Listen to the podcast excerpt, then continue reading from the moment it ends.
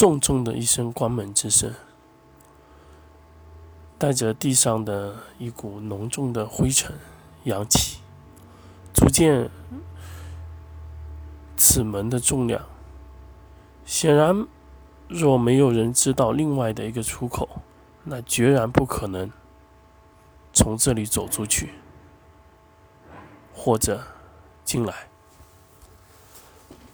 随着秘境洞府关闭的那一刹那，尊龙是松了一口大气。原本那紧张又恍惚的心情，马上又被一种从容所替代。他那小手捋捋自己的胡须，已然恢复到那股仙风道骨的夫子模样。秘境洞府大门虽小，可洞府内却别有一番洞天，可谓是该有的都有，不该有的也会有一些。显然，他在梁国一大半辈子的杰作皆在此。迎面而来的几位学生打扮的女子，迎向了尊尊龙和陈玄。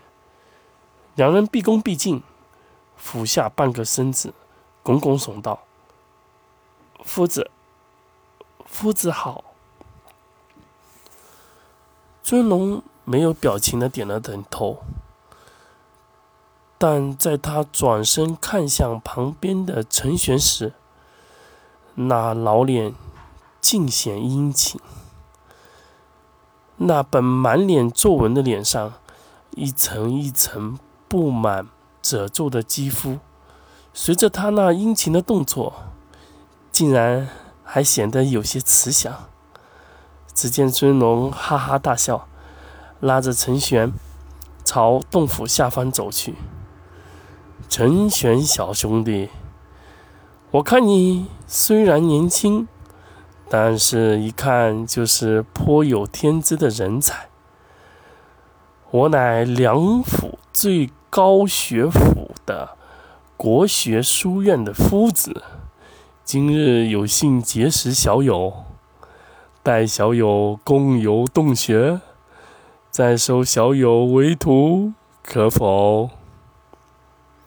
陈玄有些纳闷，显然今天发生的事已超出了他所认知的范围。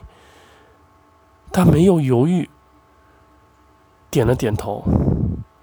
没有人可以拒绝来自两国如此高层的盛情邀请，特别是对他一个没有见识的、远驻扎在边远郊区的一个伙夫而言。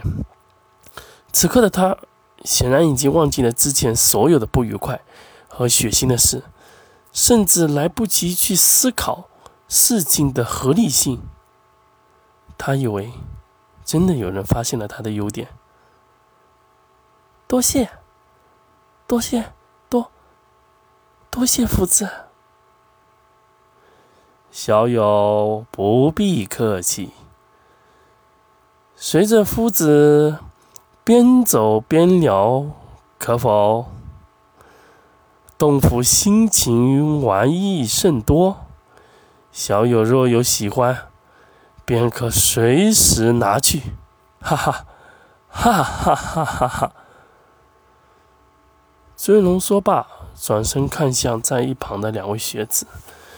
那两位学子甚为毕恭毕敬的跟着双方后面，在看向尊龙的回头之后，便是感觉到得到了夫子的天恩一般，连走路的姿势都。